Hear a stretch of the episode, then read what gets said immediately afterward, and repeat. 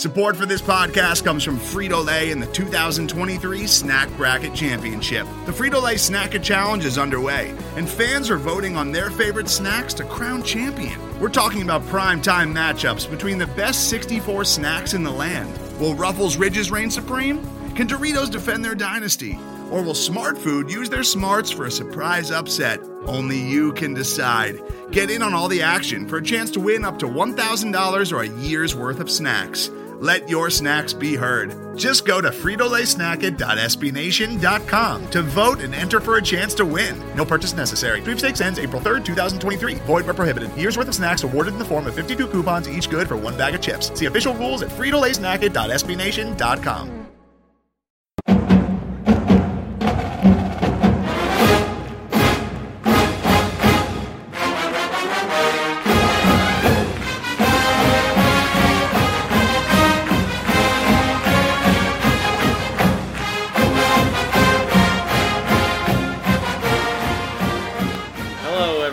Welcome to another edition of The Only Podcast. I am your co-host, Austin Smith, joined as always by your other co-host, John Kirby. You can find us on Twitter at ACSmith06 and at John_Kirby. And as always, follow the mothership at The Only Colors. It is, at the time of recording, Wednesday, October 10th, and I'm sad. We needed an extra day here. Yeah, sorry. We know we're rolling out a little late this week, but... we needed to calm down because we had a rough Saturday back there. To remind everybody... Michigan, in case you had forgotten... Michigan State dropped a homecoming game, to 1-3 Northwestern by double digits while holding them to 8 rushing yards.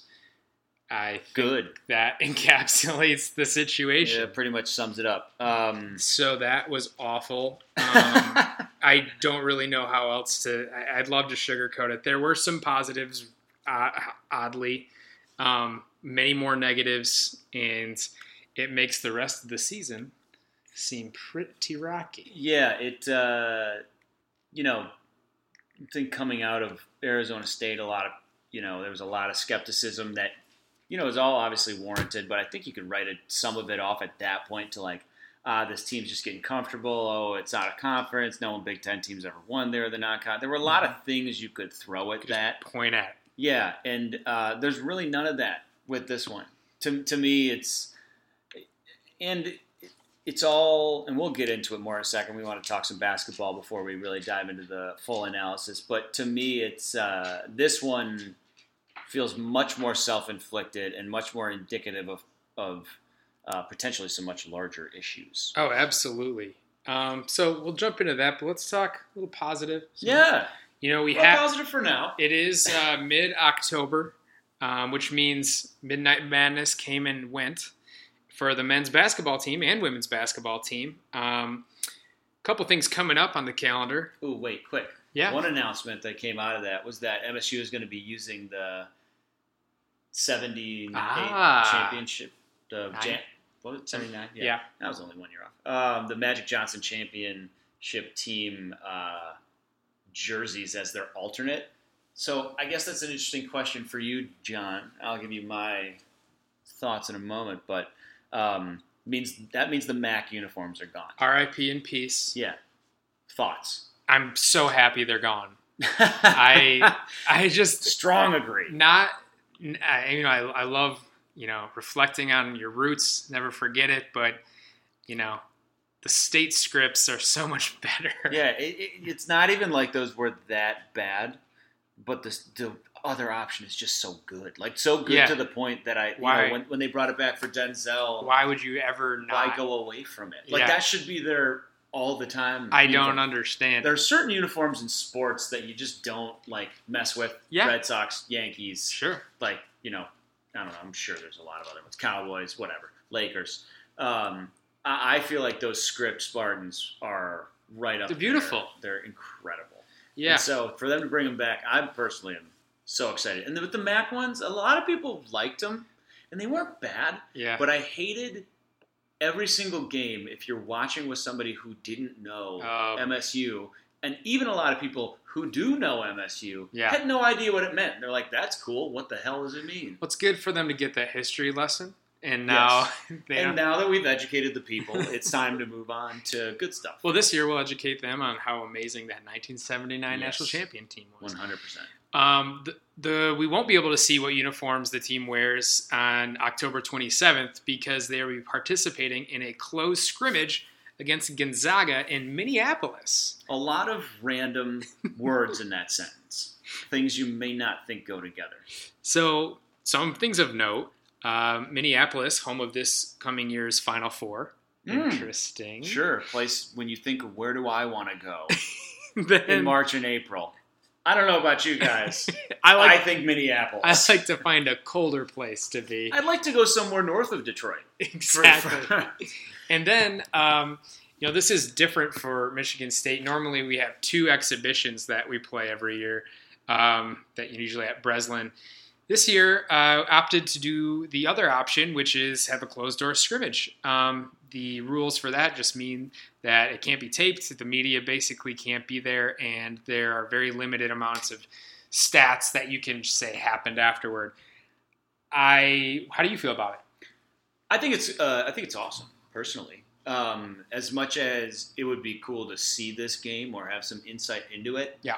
Here's to hoping that maybe a student can sneak in or somebody can sneak in with like a good periscope and get something out of it. But I feel like this is going to be probably better than an exhibition. I mean, I think what you run into a lot of times early in the season in those exhibitions is, you're working out the kinks, but also your team is going into this thinking like, all right, we're going to roll in this game. Yep.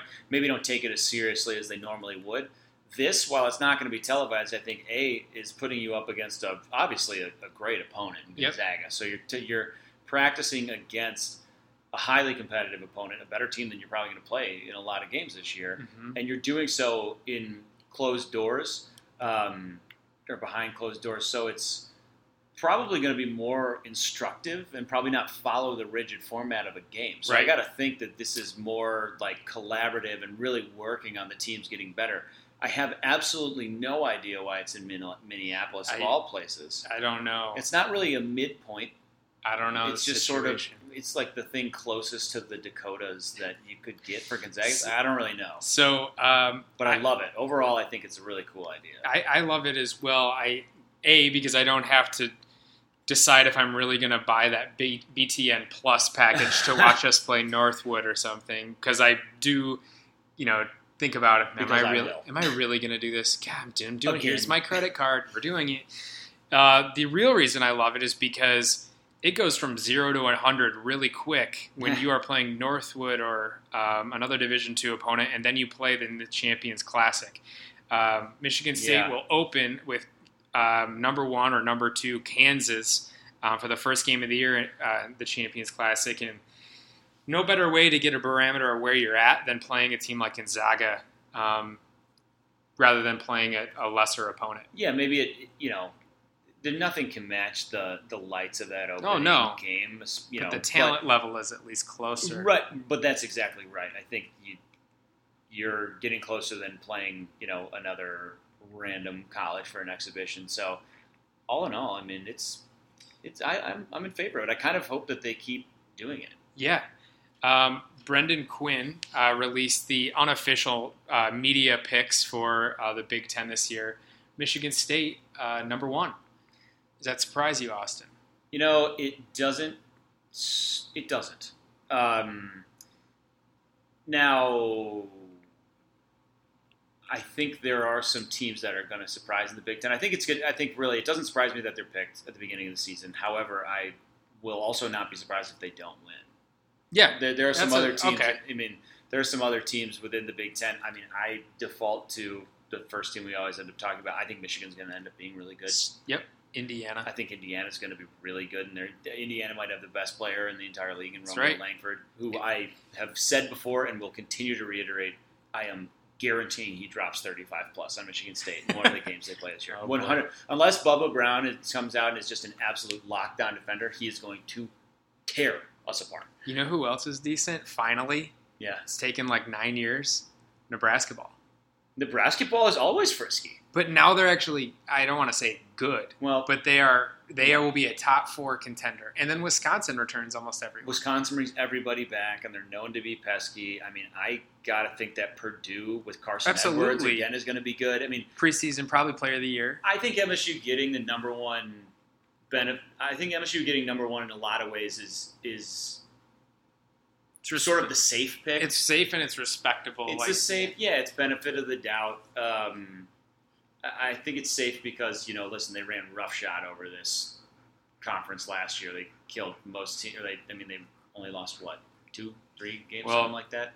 I mean, they games were closer than they should have been. Don't get me wrong. They lost a couple. They lost some good players, but they also, in the scope of college basketball, brought back a ton of talent. A lot of top programs don't bring back three juniors like Cassius Winston, Langford, and Nick Ward.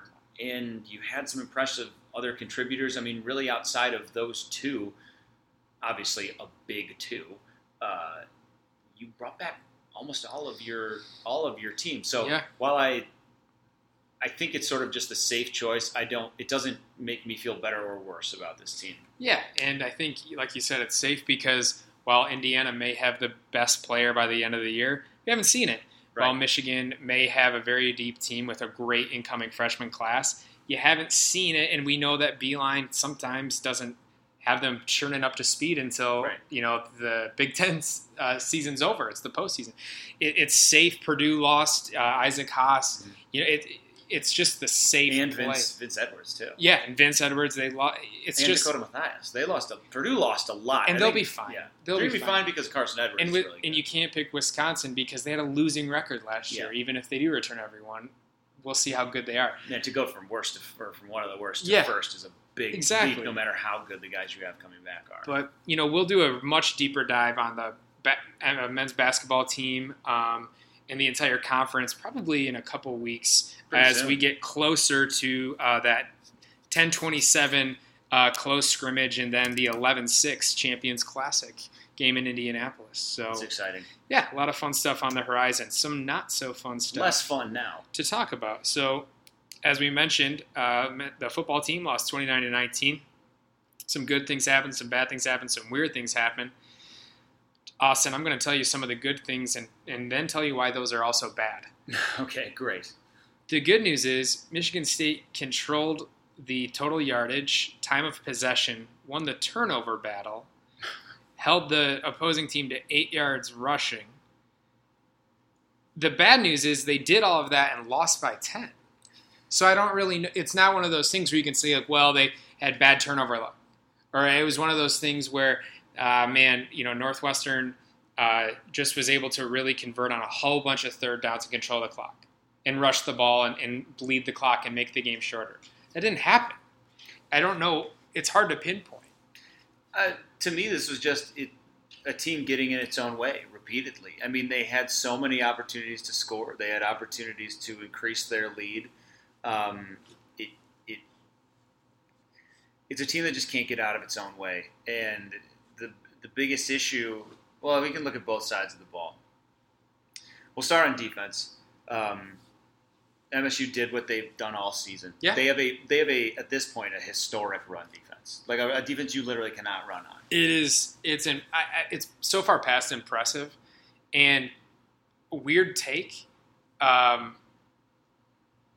busted coverage 75-yard pass from Northwestern, is that a result of the safety Dowell like being so hungry to keep that rush defense? It's possible. You know, I don't know. There was someone in the broadcast made a great point and said, you know, he's reading the pulling guard there, and they pulled but didn't run that time. They did that a couple times. And that was by design, you know, to pull the safety up. Great play call. That said, it's like, are we losing track of or is the defense, like, the passing defense that predictable? That is the other piece. Are we that predictable? And I think we've heard a couple of times, and maybe it was just for the MSU offense, but hearing other teams' coaches say, we knew what they were going to do. Yeah, I mean, it's scary, frankly. And what I was going to say is, like, yes, this run defense is incredible, but on the other side of the coin, it's so good that teams just kind of don't even try. Like, I don't think teams are going to try anymore when you look and you say, okay, I mean, yeah, we'll do it to keep them honest and maybe try to catch them from time to time. But Michigan State, I think, to this point is one of the five most passed upon defenses in the entire country. Yep. If you're, I mean, ranking 100. And if you're still going to play man-to-man, yeah, what can you do? I mean... You're right, and especially when you're losing, or not losing, but have not played this year with your best man-to-man defender. And that's the flip side of this coin is that, hey, if you have Josiah Scott, how much different does this look?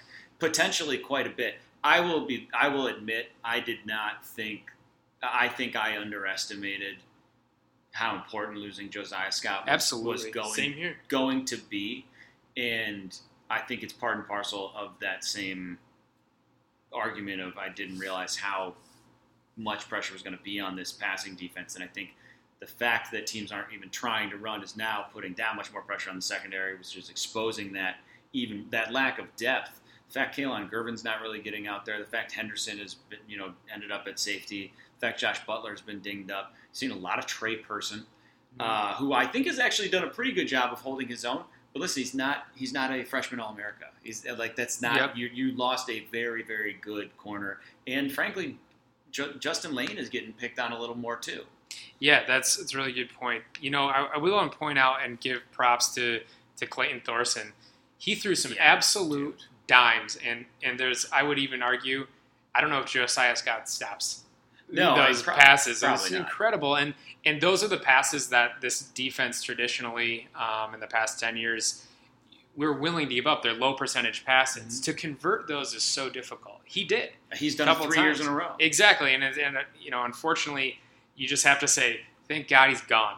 Yeah, honestly, this is such a I feel like every team in every sport, you look around and there's one dude who randomly killed you, and you're like, what the hell? Taylor Battle. Who is this guy? Yeah, freaking Taylor Battle. Good Lord. Yeah, and Clayton Thorson has now maybe risen to the top of that list. Maybe not because these games have been of consequence, but just in terms of sheer numbers. He owns us. He's absolutely owned Michigan State. And he wasn't good. If you watched him against Michigan, he was objectively terrible. And he was under pressure. That Michigan State once again got home. I think the hardest thing defensively was that, I don't hold that last touchdown against them. They basically had one busted coverage, and if they don't have that busted coverage, you hold it. They stopped them in the red zone multiple times. They missed a field goal. Like, this team, you can't blame the defense. Despite the passing yards given up, you don't blame the defense in this one. This falls on the offense. This 1,000% falls on the offense. And I said something, I think I said it here last week, or if not, I tweeted it, that this team will not become anything of substance, anything worth remembering, frankly, if it's not getting a very good to great Brian Lewerke. Yep. If you're not, to this point, and you said it to me earlier, he's regressed. He's taken I'm not going to say sizable step back because he still makes some, great throws, plays that make you really go, wow, this kid's got a super bright future. And not all of this is his fault, but you're not getting the kid that is going. What I expected, I think, was a fair expectation. He did this last year. So he's the guy that elevated everybody else's game. That's right. And at this point, for reasons that we'll dive into, he hasn't done that. He has played up to the caliber of his talent around him. I call it the Matt Stafford effect. Ooh. He plays up to the talent around him. He doesn't bring the talent up a level. You know what I mean? I'm with you. I will not counterpoint, but give you my reason for hope with him is that it's not... Plenty of reason for hope. But the reason specifically being, we have seen it with our own two eyes. Mm-hmm. We have seen it against good teams. I don't know where it is, but I have seen it. Yeah. And that gives the only reason for hope. For me. And I think there's a ton of room for hope. We're not even halfway into this season if your hearts can take it. But 3-2, that I don't know if that was even on the radar. That is a worst case scenario. Wasn't on my radar. Worst case scenario. I thought 5-0 coming out of this stretch was to be expected. Frankly, I don't think they should have lost a single game. 4-1 would have been okay. Now, honestly, you're looking at the rest of the schedule, and this week obviously will tell you an awful lot about this team. But Let's talk about... Well, yeah. I just want to say one more thing. I think for Lewerke, like, he has two areas. The offensive line's killing him. Absolutely. It's absolutely killing him. And we said this at the beginning of the year. I've said it a couple times since. The top line of this team's talent looks real good. Mm-hmm. Especially on areas like the offensive line, though. Injuries ruin them. David Beadle's out for a month. Cole Chewins is finally back to even playing half of the snaps. Mm-hmm. It looks like... You know, we've talked about Reed. We've talked about Higbee. These guys being a little miscast. Luke Campbell, who everybody thought was your surefire right tackle starter for the rest of the year, benched, moved to guard, and then benched. Yeah, he's listed as the third string this week. I don't know how much we see him, and that's with Beadle out for a month. You know, I don't know what's going on there. It's tough to see, and because of that, you've seen it just a incredibly poorly efficiently run red zone offense. Yeah. Because that's especially where it's going. And we've talked about it that once this team gets inside the 20, inside the 10, it almost gets the degree of difficulty gets harder. Mm-hmm. You cannot run the ball and there's no room for Brian to throw, and now it's its own new disaster. I mean, the 4th and 1 at the end of the game was the ultimate example. I mean, I don't blame them for going for it at all. Oh, that's not the right issue. Move, but like to not be able to get yardage and to consistently go backwards. I mean, this team, instead of answering the bell in the big moment, which is what they've historically at Michigan State under D'Antonio been so good at, mm-hmm. they went backwards. They've completely collapsed in the big moment multiple times, even in games that they've won. Which is just, again... Not such a big deal, and that that's bad luck. But this team, no, it's not bad luck. Team did that last year. That's why it's like he's historically done it with the same players. It's just it's something they've got to find right now. And you heard Joe Bocci after the game saying, pretty upset. Yeah, well, he said,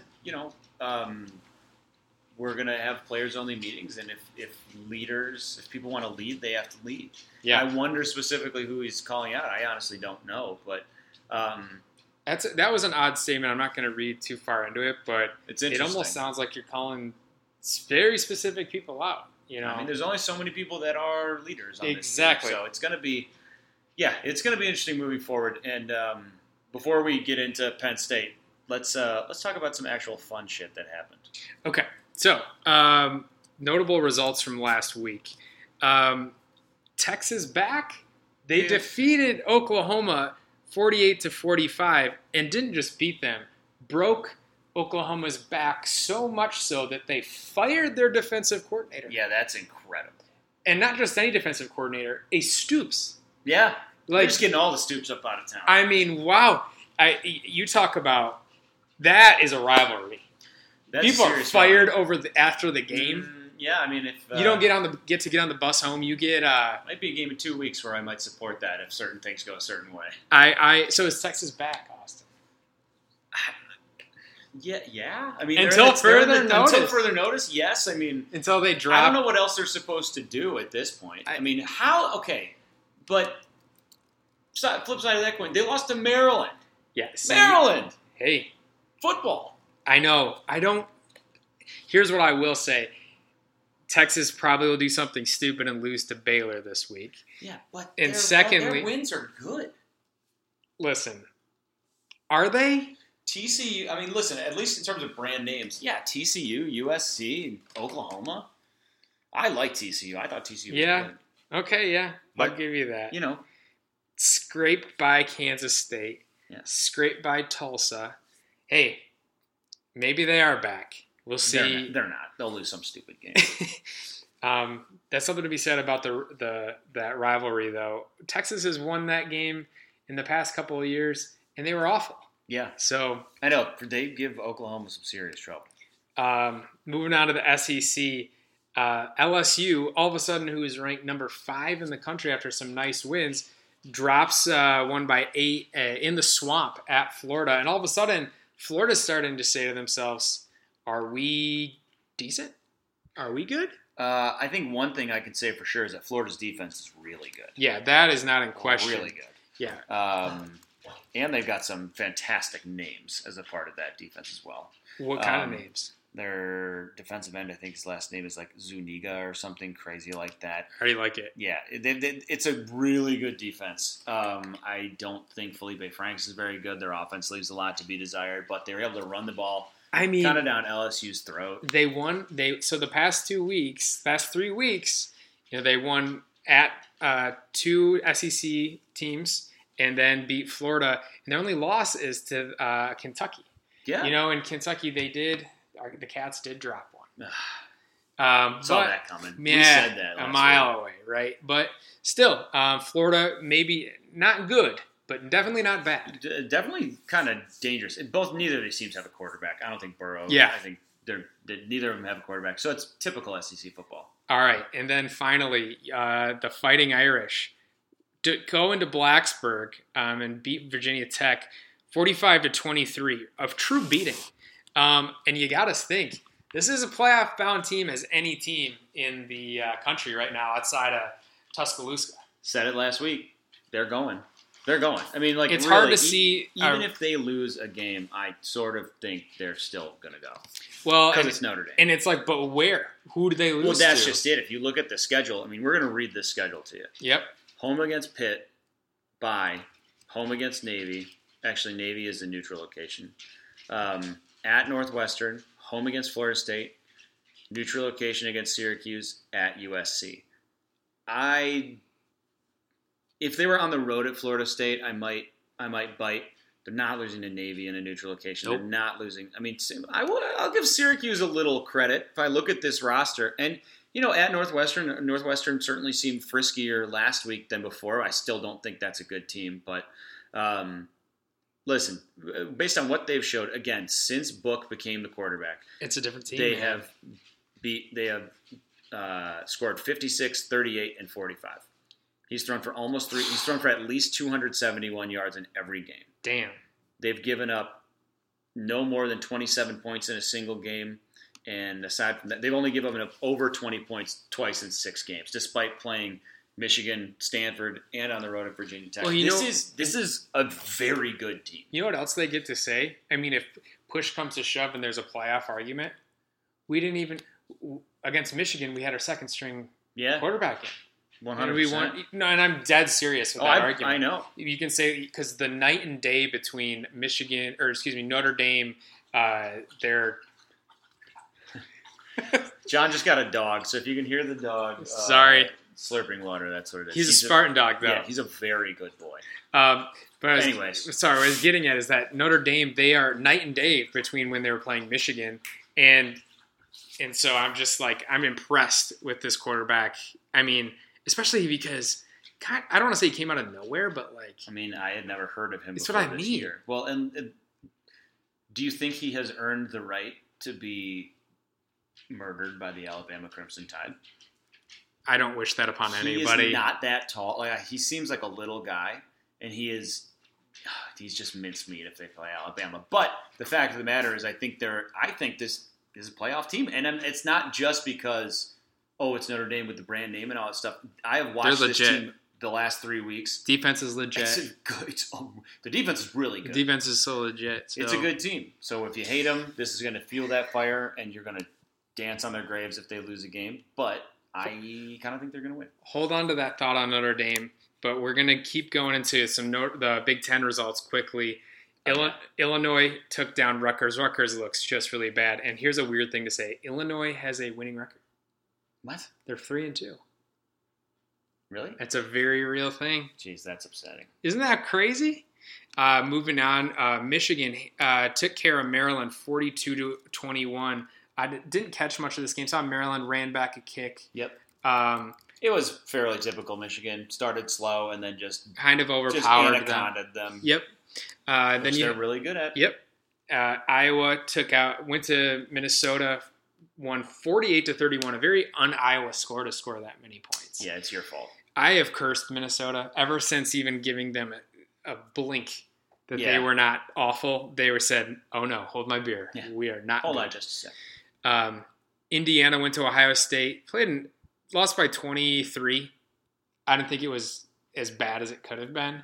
Indiana held their own.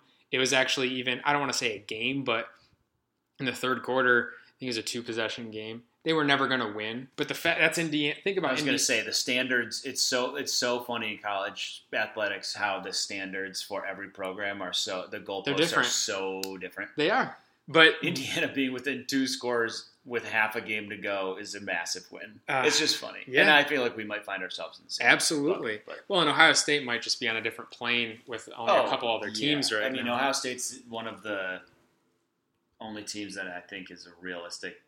You've watched them and you're like, yeah, that team belongs in the playoff. They could walk onto the same field with Bama and not look dumb.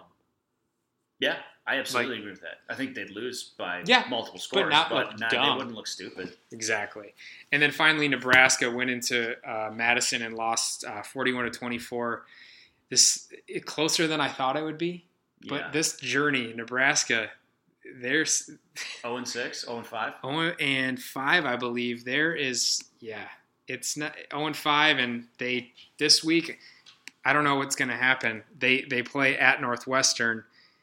Northwestern's a 5.5 point favorite. I don't know. Is that the win? I don't know. No, I don't think so. Exactly. I mean, I don't know. I think Northwestern's good enough to beat teams like Northwestern's a 6-6 team, if you ask me. Yeah, one of those wins came against us. Yeah. I think they beat teams like Nebraska. All right, so before we get back into the Big Ten, let's talk about some notable national games coming up. There are a couple big ones we're talking about. You want to lead these off? Yeah, sure. So first big one is really kind of the marquee matchup of the weekend is Georgia heading to Death Valley to play Louisiana State, to play LSU. I love it. I feel like this one, I think LSU might have gotten caught napping. Before that's a good call. Last week. And it's really too bad because a top five matchup in – But it's not a night game. So Georgia has that going for them. Yeah. I think Georgia is – I look at Georgia, Notre Dame, Ohio State, and Bama as head and shoulders – not head and shoulders. Yeah, so Notre Dame. Oh, sorry. I thought okay. So Alabama. I think Notre Dame, Georgia, Bama. Alabama, and – Clemson, and I said somebody else too. It's fine. There's another team. Yeah, Ohio State. That I think are like the class of college football this year. And I look at Georgia. I almost put it in three different classes. There's Bama. Yep. And then there's Georgia, and then there's the other three. Yeah, I think Georgia's going to go in and kind of maybe not roll, but I think they're going to win comfortably. LSU's defense is really good, but I just don't know how they're going to score on Georgia. Yeah, that's where I don't know either. You talked about the quarterback play being something to be desired out of LSU. They do have the benefit of having a home game. Which is a big deal. It is. It's a really tough place to play. Absolutely. I think Georgia is a 7.5 point favorite. Feels right. On the road. Yeah. That tells you what people think of Georgia. That's strong. Next one, Notre Dame. The next one, Washington at Oregon. Yeah, man, this is the Ducks' blown opportunity. Stinks. It's still going to be a great game. Yeah, the thing is they can still win their division, I believe. Absolutely. This is going to be a great – I think you're absolutely right. It's going to be a great game. It's going to be really interesting with Oregon. Like, how do you respond to having a second chance to get a marquee win at home? Because this really is a chance for them to get their first huge national win in a while. Years. I mean, quite some time. Yeah, Washington. And you missed it a couple weeks ago. Got it now. They had it, and it was in their hands. You blew it. They epically blew it. Washington, 3-point favorite going into this game. Oregon still, controls their own destiny here. They do. They can win this game. I'm on board. It's not over, but this should be a really nice game. And then the game we were talking about, it's not a national notable game, but it is the game that Pitt will win. Pitt plays at Notre Dame, and Pitt is not good. I do not say this because Pitt is good. I do not say this because Notre Dame is bad. This because college football is funny. It just feels like it's funny. It's a feel game. It's funny, and this is just perfectly Pitt to come in and ruin this season and finish 5-7 or something. Pitt will finish 5-7. Yeah, but that one of their wins will be ruin like Notre Dame's chance to go to the playoffs. It just feels it would happen. I'll be all for it. Again, I'm very much a Notre Dame. Yeah, I'm on board with them. And honestly, the way my picks are looking, I have to cling to the one that's actually working. So, but Pitt's just like this. they're good for one good thing a year. Yeah, one weird win. They beat Penn State a couple years ago. They and Syracuse, something about that area of the country. They're like something about ACC football. Yeah. Ugh. Blah. All right. Speaking of blah, or upcoming around the Big Ten, Minnesota goes to Ohio State. That'll be ugly. Don't watch that. Yeah, that'll be real bad. Speaking of, I don't even think this is a Big Ten game. Rutgers plays at Maryland. Yeah. I guess that's a Big Ten game. Mm. Maryland is a 25.5-point favorite. Jeez. Yeah, that's how bad Rutgers is. Iowa, Indiana. That's my game this week. Yeah? Yeah. You think Indiana could sneak up and get them? Yeah, sure. It's at Indiana. We only lost to Ohio State by 23. Hey, it's at Indiana. It's an early start. You know, you get people napping a little bit. Okay, I'll buy that. You know, it's just Indiana. Iowa's going to win. Just for fun. All right, I'll let you have that one. Nebraska at Northwestern, which sounded a lot cooler maybe 2 months ago. Sounded good at the time. Now it's not. Not for me. And then, speaking of not for me, Purdue at Illinois. I would say this is only for you. Yeah, man, I'll do it. The only reason I won't do it is because it's at the same time as the Michigan State game. Hopefully, I won't be turning it off. Hopefully, it won't be like, thank God there's another game on. And then the Big Ten game of the week. Wisconsin travels to Michigan for a night game where Michigan is now an 8-point favorite. Wow. Over Wisconsin. It seems high. That seems really high. Jeez. Wisconsin. That's just Vegas. That's Vegas just, yeah. I feel like if I'm betting this game, I'm taking, if you can get Wisconsin -8, that's incredible. Feels good, right? I mean, Wisconsin, yes, they hiccuped against BYU. I guess maybe people are seeing a trend. Last week's 17-point win against Nebraska at home at night wasn't maybe as strong of an out performance as they wanted. I don't know. And maybe the Wisconsin just isn't quite as good as everyone thought they were this year. No, I mean, I think that's clearly true. I mean, a lot of people are talking about them as a playoff team. That's obviously not the case. Doesn't look to be. This is a really interesting one for me because Wisconsin does still have, from what I understand, pretty solid rush defense. Absolutely. They're great. I mean, if you can slow down, again, they're going to make Shea Patterson has looked much better the last few weeks, but the way Michigan's offense works, you got it. Everything plays off the run. Yep. And if Higdon, 30 carries. Yeah, that's what they want to do. Yep. Nothing's new. So if Wisconsin can slow their run game down and you make Shea Patterson into a predictable pocket-ish type of passer. Which he does. He gets happy feet. He doesn't. Well, he's not a pocket passer. He never has been. Mm-hmm. But it could go awry. I think it just becomes a late game, meaning like it just it's close, and before you blink, and it's like, oh God, there's less than 10 minutes to go in the fourth quarter, and it's a one possession game. Who executes? Who's going to win? Who doesn't screw up? Yeah, and then the flip side of that, Wisconsin scoring is going to be tough. It's going to be on Hornibrook to make. They're going to do the exact same thing. It's very similar. The exact same team. So it's who do you trust between, Hornibrook and Shea Patterson. The other part is which offensive coordinator do you trust? Who do you trust to be the one to pull out the wrinkles to put his quarterback in a better position to succeed? I'm not sure that I don't know the answer to that question. Well, Michigan probably has a few more tools than Wisconsin, just in talent. Especially on the edge. I'll be interested. I'm really excited to see that Wisconsin O-line go against Michigan's D-line. Yeah, it's going to be strength on strength. That's going to be pretty great. So speaking of strength on strength, Michigan State at Penn State features some pretty nice rushing offense versus some pretty nice rushing defense. Yeah. Unfortunately, that's where the comparisons for strengths for Michigan State die. Yeah. Before we even talk about that, it is Land-Grant Trophy week. If you can't get up for Land-Grant Trophy week. If you haven't seen the ugliest trophy in all of sports, buddy, Google that SOB and make it your screensaver for the week. You might as well. Yeah, do it right now. I mean, there's nothing bigger to be playing for in all of college football. So... afternoon kick in State College. Yep. I have some good news for you, Austin. Mm-hmm. While we are 14-point underdogs in this game, there is a 40 to 50% chance of cloudiness and rain. Let's go. you got to be thinking, if you're a Penn State fan right now and they just happen to open their like weather app and they're like, "Oh, are you kidding me? Man, would I be happy?" So yeah. If you remember last year, there was a 3.5 hour delay because of the rain, and Michigan State probably out-talented in that game, pulled it off. They had Saquon Barkley. Yes. It contained Saquon Barkley. That was never in question. Twice.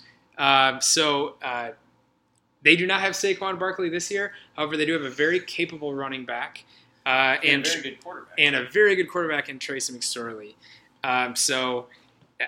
It's a very tall task for this Michigan State team, especially though for Michigan State's offense to go against their defense.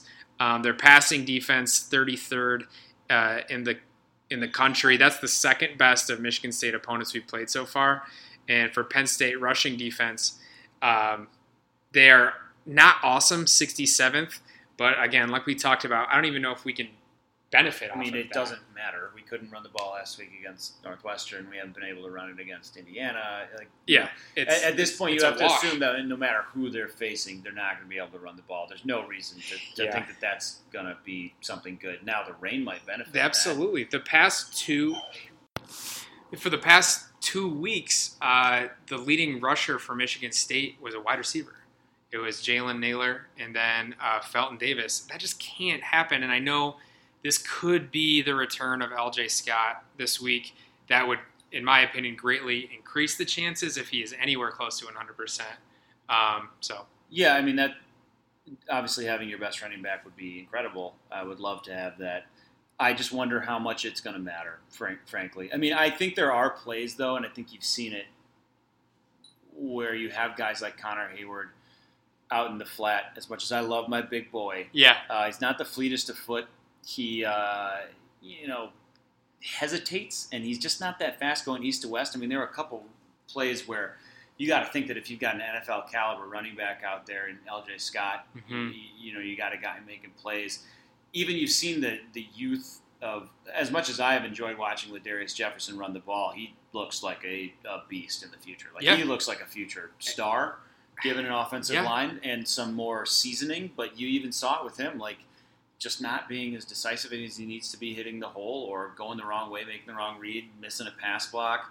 That's going to make a big difference having LJ back for sure. I mean, I would think that if he's not going to come back for this game, next week he has to be back. Yep. Offensively, it's going to be interesting. I don't see, especially if there's rain, I'm not sure what MSU's going to do. Honestly, they're going to try to throw the ball. Darryl Stewart is back and healthy. It seems like hopefully Naylor will be back and healthy.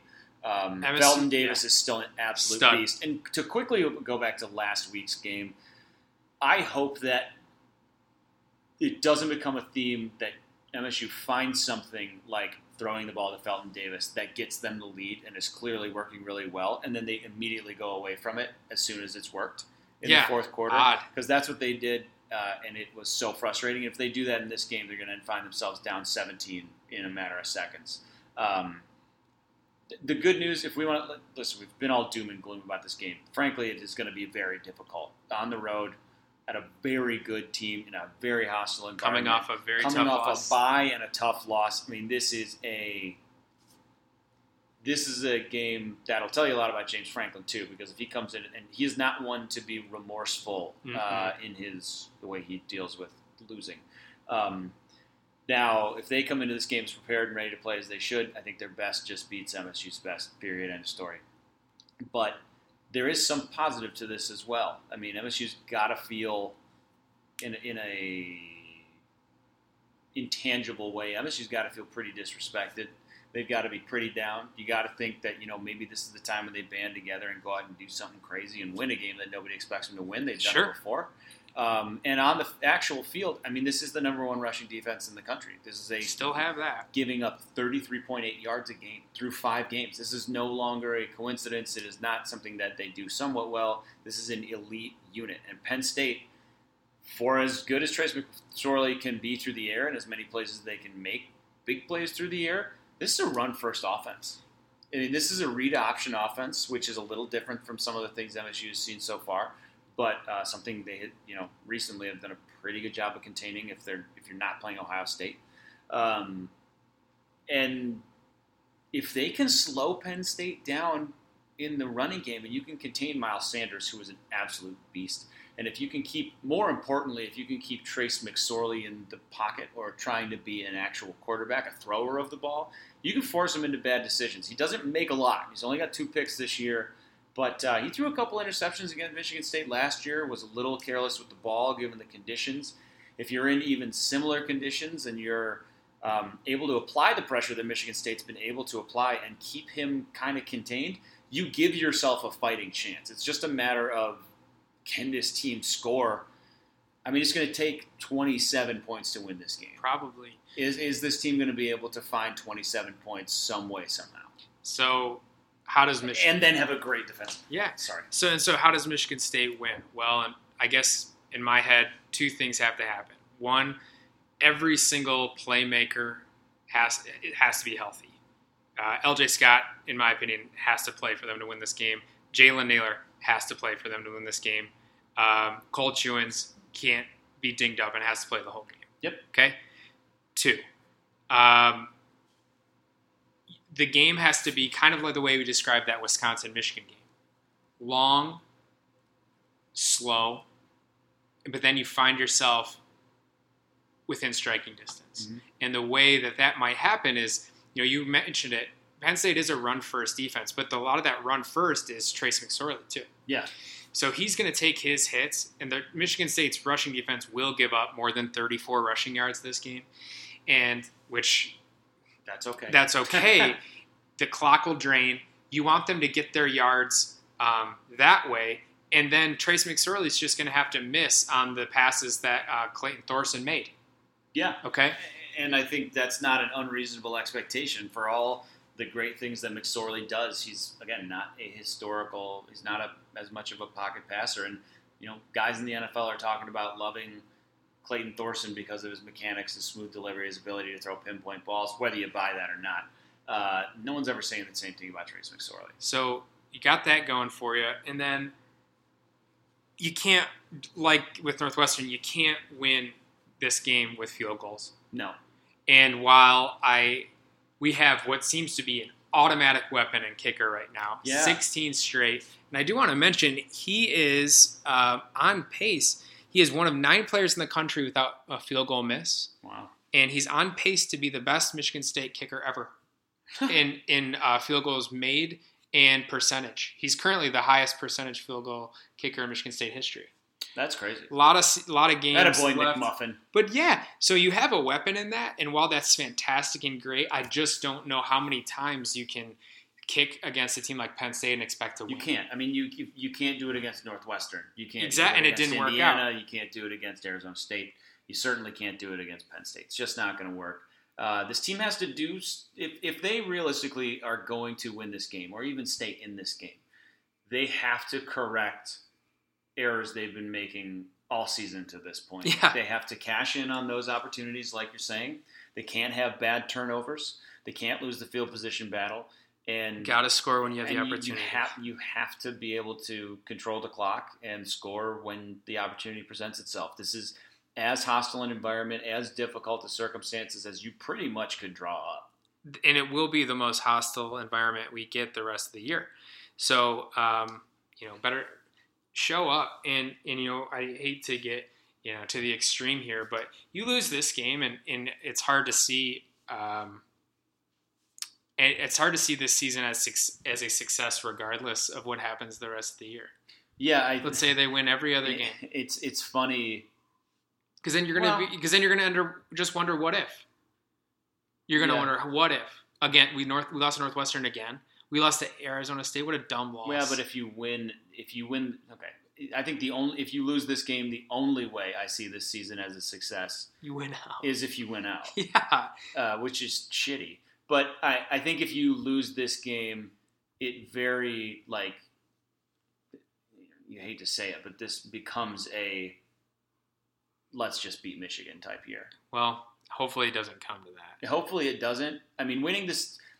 And, we talked about it a little bit before this. Technically, all this team's goals are still attainable and in front of them. They haven't lost a division game. They could still win the division. They still have their three biggest games of the year in front of them. But I think anybody who's watched this team so far sees that there are a lot of different things that need to be fixed. And I don't like getting into the blaming coach game, mm-hmm. but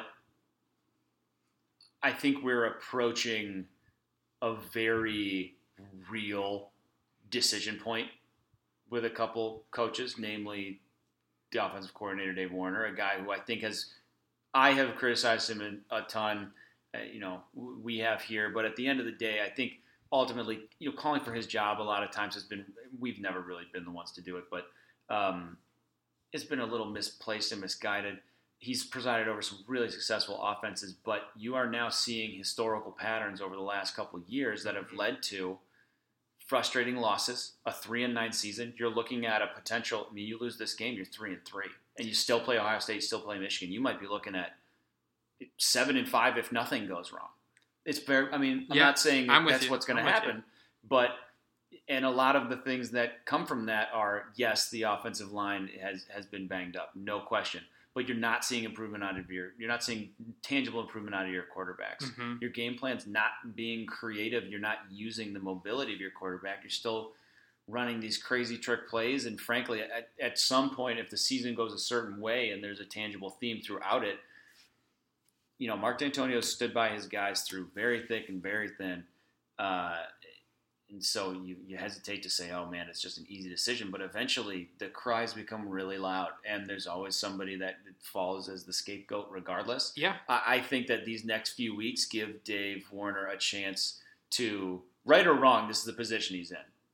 I think these next couple of weeks give him a chance to quell a lot of those concerns. And if you can come out and you win this week, and you put on a capable offensive performance, and you're able to work around areas that are issues, you put a lot of stuff to bed. And that's the one thing about him that I think frustrates everybody is that, we have flaws. Michigan State's got flaws. Every team has flaws. But, he never seems to manage to work around them. Yeah, the warts are there, and we don't apply any makeup. Right. Yeah, their two biggest pieces that jump out to me with him are – A, as I mentioned earlier in the podcast, when other coaches say we knew what they were going to do. That's a problem. That can't happen.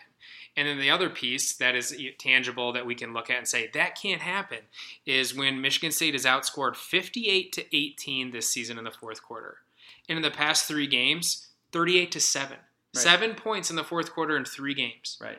That's just that can't happen. And that's a red zone issue. That's a ball possession issue. That's to me, the red zone offense calculates into that a lot, and it's just a massive issue. You have to be able to execute in the red zone. And they can't do it. And that's a lot, and that's something to be said on the defense too. There is. There's also the part where I think last week was really a bad one for Dave. Yep. Because this team had many opportunities, they never cashed in on them. And especially, okay, so there's about 5 minutes left in the game. Yeah. MSU's down 3, 22-19. They've got the ball on their own 25. Mm-hmm. Let's go. We got this still. And we can go down and win this game. Hey, it would have been another Indiana where you're like, okay, that was too close to call, or way too close for comfort. And what happens instead of going to your bread and butter or throwing to anybody that normally gets the ball, he throws a flare pass to Alante Thomas. Yeah. That loses 6 yards. Who isn't listed on the depth chart, by the way. There is such a thing, and he flirts with this line a lot, crosses it a lot. It's getting too cute. That is the epitome of getting too cute. And listen, I know the reverse to Felton Davis worked, mm-hmm. but thank God. Is that what if that doesn't work? Is that sustainable? Is that worth it? Yeah, he goes for the huge boom and the huge bust, and there's just way too much variability in that playbook right now. It's a lot, and a ton of east to west, and this team has athletes, but... when it's not Jalen Naylor or Darryl Stewart. Yeah, and Felton Davis, to do that in that moment is so... irresponsible. It's a terrible decision. It's to the wrong player at the wrong time in the wrong circumstance. you just can't make that call. That's it's terrible. And now, to the point of, you know, the crowd is now angry, and you've given them plays that they can cite and say, remember that when that was terrible. There's tons of them that he can now, mm-hmm. but you've got that rallying cry, and like that's unless you can prove that you can bounce back in games like these next big ones. It's going to be tough to explain that kind of stuff away. I mean, I don't care how long you've been around. That is an abysmal play call. Short-term spin zone. When you're in an away game against the hardest place to play in the Big Ten, it's everyone against you. Yeah. There's no home crowd to boo you. Yeah, you just got the away crowd to cheer you. Well, as Michigan State used to do to Brady Hoke. Yeah, well, the better times. Yeah. So. Any thoughts on the game? Any predictions? I mean, I struggle to be terribly optimistic with this one. I think for the reasons we've laid out, I just think too many things would have to click correctly for MSU to really go in and win this game. And honestly, when you were looking at the schedule coming into this season, this was always one of probably the two that I had circled as like those are going to – Ohio State had come into MSU, yeah. and then Penn State. This might have been the one I thought was the most difficult. So this is a tough game. It's a really good team. I mean, McSorley, Sanders, KJ Hamler, their wideout who MSU recruited really heavily, and when you watch him, you'll see why. Who's supposed to play super explosive. It's a dynamic offense. It's a team that's won big games. I mean, I'm not a big fan of Franklin's in-game coaching, but it's a good team. We have that going for us. We do. He can out-coach himself. Yeah, very easily. That defense is good, though. I mean, they have their corner, Aruaye, is a stud, probably one of the only people in the country that's able to keep that legit can blanket Felton Davis. Yep. So that'll be a good matchup to watch. It's going to be interesting. It's going to be really interesting. If the offensive line comes to play, I mean, then there's no telling what this Michigan State team can do, but it's hard to imagine that given what we've seen. Cross your fingers for rain. And it's now or never, Brian. Yeah, it's your time. It's now or never. Well, beer of choice for the weekend? Beer of choice. Ooh, that's a tough one.